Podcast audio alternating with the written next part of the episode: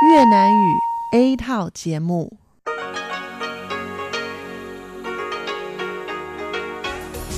Đây là Đài Phát thanh Quốc tế Đài Loan RTI.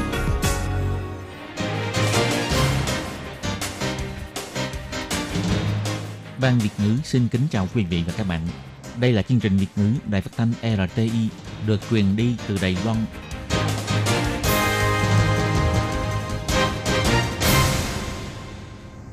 Tường Vi xin chào quý vị và các bạn. Chào mừng các bạn đến với chương trình phát thanh Việt ngữ Đài RTI. Các bạn thân mến, hôm nay là Chủ nhật, ngày 30 tháng 12 năm 2018, tức là 24 tháng 11 âm lịch năm Mậu Tuất. Chương trình Việt ngữ của Đài RTI hôm nay sẽ được mở đầu bằng bản tin quan trọng trong tuần. Tiếp theo là các chuyên mục Chuyện vãng đó đây, Nhịp sống Đài Loan và cuối cùng sẽ được khép lại bằng chuyên mục Nhịp cầu giao lưu. Trước tiên xin mời quý vị và các bạn cùng theo dõi nội dung tóm lược của bản tin quan trọng trong tuần. Sóng thần tấn công Indonesia, Bộ Ngoại giao Đài Loan cho biết sẵn lòng hỗ trợ.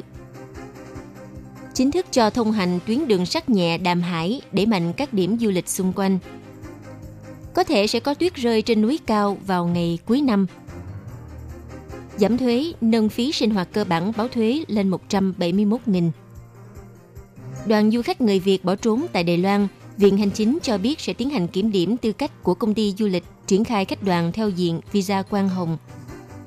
Cuối cùng là đọc thông tin hình ảnh điều trị y tế bằng trí tuệ nhân tạo AI. Phòng khám trí tuệ nhân tạo AI của Bệnh viện Cụ Quân Nhân sẽ được ra mắt trong năm 2019. Sau đây xin mời các bạn cùng theo dõi nội dung chi tiết.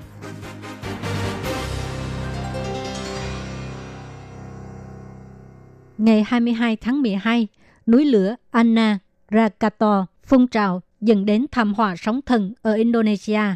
Bộ Ngoại giao Đài Loan cho biết, tính đến 6 giờ rưỡi tối ngày 23 tháng 12, Bộ Ngoại giao tổng cộng đã nhận được 71 cuộc gọi khẩn cấp xin hỗ trợ để cung cấp sự hỗ trợ kịp thời cho người dân Đài Loan đang bị gặp nạn tại Indonesia.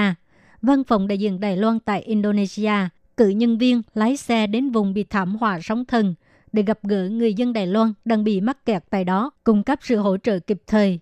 Bộ Ngoại giao Đài Loan cũng nhấn mạnh, Đài Loan cũng sẵn lòng hỗ trợ Indonesia. Nếu chính phủ Indonesia đưa ra nhu cầu cụ thể, thì Bộ Ngoại giao và Bộ Quốc phòng sẽ dùng tốc độ nhanh nhất để triển khai nhiệm vụ cứu trợ thiên tai. Hiện nay đã có 4 chiếc máy bay vận tải C-130 của quân đội Đài Loan đang chờ lệnh cứu trợ. Ngày 24 tháng 12, Bộ trưởng Bộ Lao động Đài Loan Hứa Minh Xuân cho biết, ngoài gửi đến lời chia buồn và thăm hỏi sâu sắc nhất đến với chính phủ Indonesia, Bộ Lao động cũng sẽ hết mình hỗ trợ lao động Indonesia tại Đài Loan. Bộ Lao động kêu gọi chủ thuê chủ động quan tâm lao động Indonesia và hỗ trợ lao động có ý muốn về nước làm những thủ tục liên quan. Nếu người lao động có nhu cầu tìm hiểu thủ tục làm giấy tờ về nước hoặc là tìm hiểu thảm họa thiên tai tại Indonesia, có thể gọi điện đến đường dây nóng 1955 của Bộ Lao động. Bộ Lao động chỉ ra, tính đến cuối tháng 11 năm nay, số lượng lao động Indonesia tại Đài Loan có khoảng 266.000 người.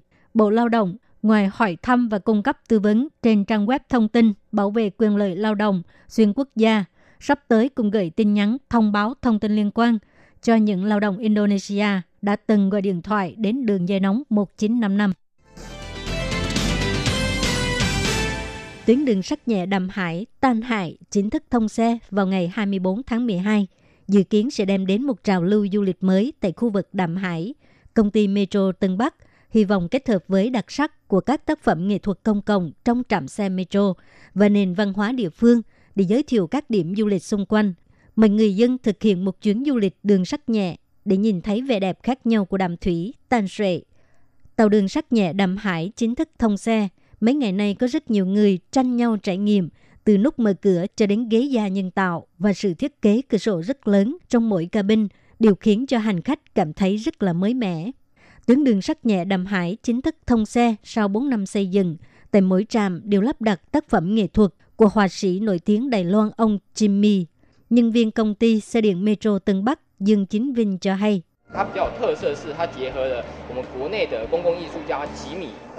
Đặc sắc của tuyến đường sắt nhẹ này là kết hợp với sáng tác nghệ thuật công cộng của thầy Jimmy.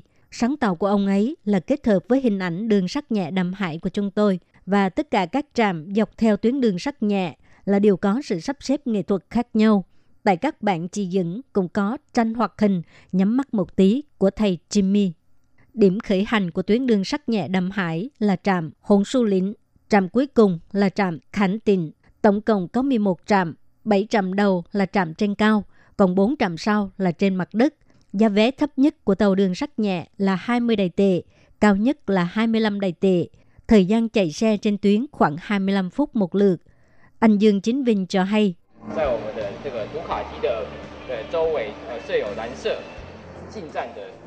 Chúng tôi có đặt thiết bị đọc thẻ vào trạm màu xanh và thiết bị đọc thẻ ra trạm màu đỏ. Khi vào trạm, bạn có thể dùng vé điện tử hoặc là thanh toán qua điện thoại di động để trả tiền vé tàu. Năm 2018 sắp kết thúc, mọi người đều chuẩn bị đón chào năm mới. Ngày 25 tháng 12, Cục Khí tượng Trung ương Đài Loan cho biết, vào ngày 27 tháng 12, do gió mùa đông bắc tăng mạnh và không khí lạnh tràn xuống phía nam, nên vùng Bắc Bộ và Đông Bắc Bộ Đài Loan sẽ có nhiều mưa, nhiệt độ hạ thấp. Ngày 25 và ngày 29 là lúc mà khí hậu bị ảnh hưởng nặng nhất. Lúc đó, khu vực từ Trung Bộ trở lên phía Bắc Đài Loan cho đến vùng Đông Bắc, nhiệt độ hạ xuống còn 14 đến 15 độ C. Còn những vùng khác thì nhiệt độ khoảng 16 đến 17 độ C. Đến ngày 30, 31 tháng 12, không khí lạnh giảm bớt độ mạnh, nhưng do đám mây phía nam bay lên phía bắc, hơi nước tăng nhiều nên vùng phía bắc và đông bắc Đài Loan có nhiều mưa và mưa kéo dài.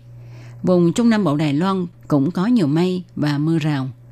Cục khí tượng Trung ương dự báo, vào ngày 30, 31 tháng 12, vùng núi cao trên 3.000 mét của Đài Loan có thể có tiết rơi. Toàn Đài Loan mưa và lạnh.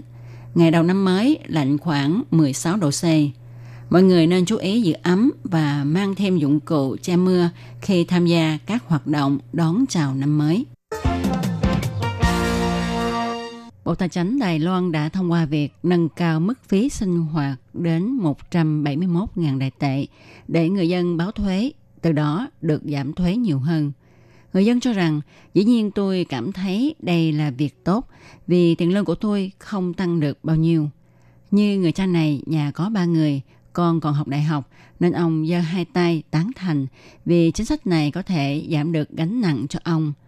Nhóm người được hưởng lợi nhiều nhất trong chính sách giảm thuế lần này là người phải nuôi nhiều thành viên trong gia đình.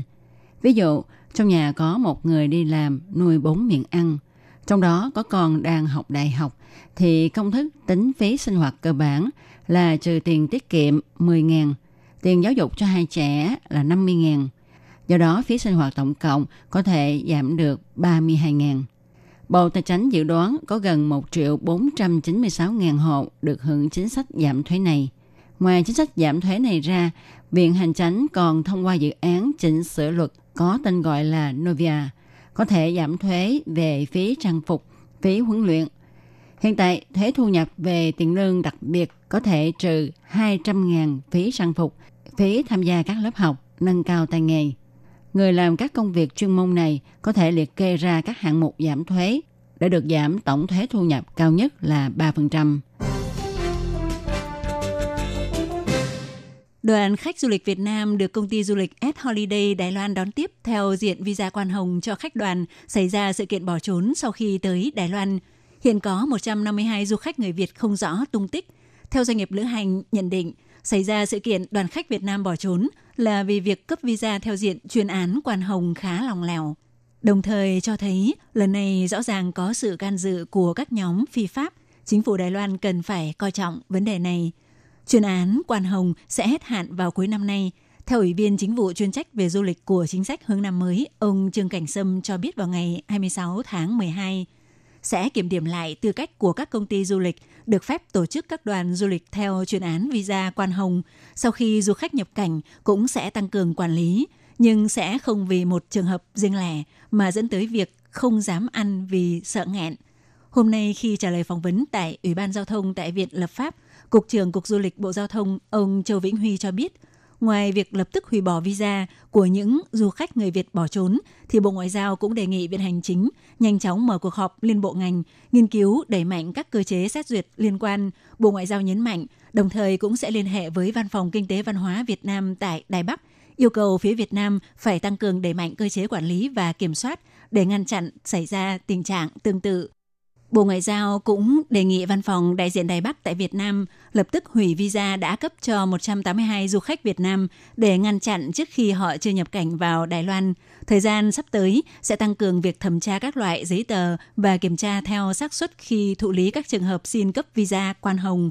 Ủy ban xúc tiến phát triển du lịch Viện Hành Chính cũng đã được thông báo, thời gian gần đây phải tiến hành kiểm điểm chuyên án quan hồng.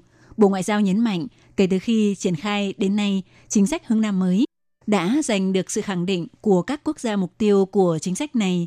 Sự giao lưu hợp tác của Đài Loan với các nước này trong các lĩnh vực gồm đầu tư kinh tế, giao lưu về con người, về văn hóa, giáo dục đều có hiệu quả khá rõ rệt, cũng phát huy được tác dụng tích cực trong việc làm sâu sắc hơn mối quan hệ giữa Đài Loan và các quốc gia liên quan.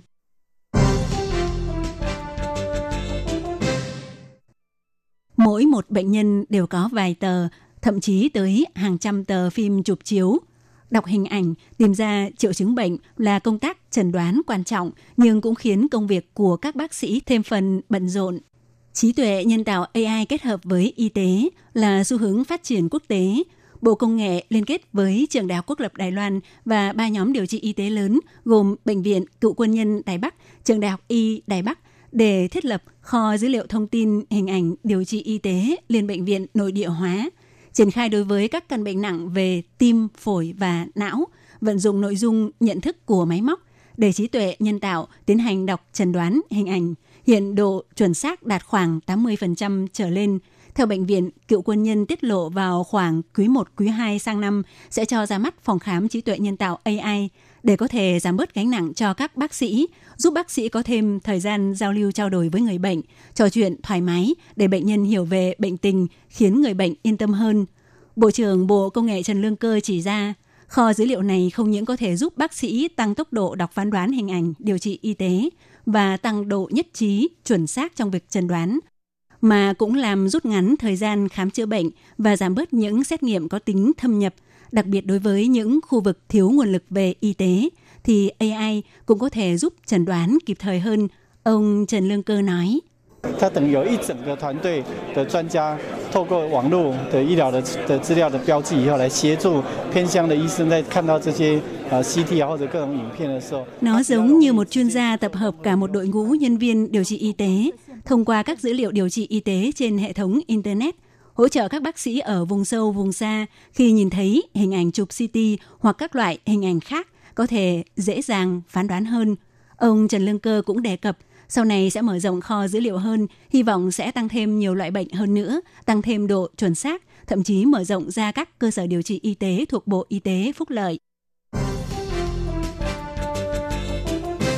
Ngày 25 tháng 12, các đoàn du khách Việt Nam do công ty du lịch ET Holiday tổ chức gồm 153 người đến Đài Loan du lịch theo diện chuyên án Quang Hồng đã bỏ trốn hết 152 người. Đây là sự kiện bỏ trốn tập thể lớn nhất lịch sử du lịch Đài Loan. Sáng ngày 26 tháng 12, phát ngôn viên Bộ Ngoại giao ông Lý Hiến Dương nói, Bộ Ngoại giao đã liên hệ và trao đổi với các cơ quan chính phủ của Việt Nam và nhận được sự phản hồi tích cực Sáng ngày 26 tháng 12, Bộ Ngoại giao cũng đã mời các quan viên viên chức thuộc Văn phòng đại diện Việt Nam tại Đài Bắc đến Bộ Ngoại giao và bày tỏ sự quan tâm sâu sắc trong vấn đề này, đồng thời cũng kêu gọi phía Việt Nam cần phải xem trọng sự kiện này và hết sức phối hợp để thực hiện các công tác kiểm điểm và xử lý cần thiết. Sở Di dân cho biết, trong số 152 du khách Việt Nam bỏ trốn, có một người chưa mất liên lạc, còn ba người đã tự ý xuất cảnh, 148 người còn lại đã mất liên lạc. Sau cuộc truy lùng của Sở Di dân ngày 26 tháng 12 đã bắt được 3 người. Hiện Sở Di dân và cảnh sát vẫn đang toàn lực phối hợp tìm kiếm và truy bắt. Sở Di dân bày tỏ nhằm tiếp tục truy tìm những du khách bỏ trốn còn lại và tìm ra những tập đoàn đồng phạm hỗ trợ vận chuyển, chứa chấp hay sắp xếp công việc. Sở Di dân tại các khu vực đã điều động đại đội chuyên trách, tiếp tục truy lùng chuyên sâu theo các đầu mối phạm tội, người tình nghi, phương tiện giao thông và chứng cứ tại các khu vực. Sở Di dân chỉ ra, để mạnh tay hơn trong việc truy bắt người cầm đầu, cơ quan này cũng đã thông báo đến Cục Quản lý xuất nhập cảnh Việt Nam để phối hợp hành động. Phía Việt Nam cũng bày tỏ quan tâm sâu sắc đến sự kiện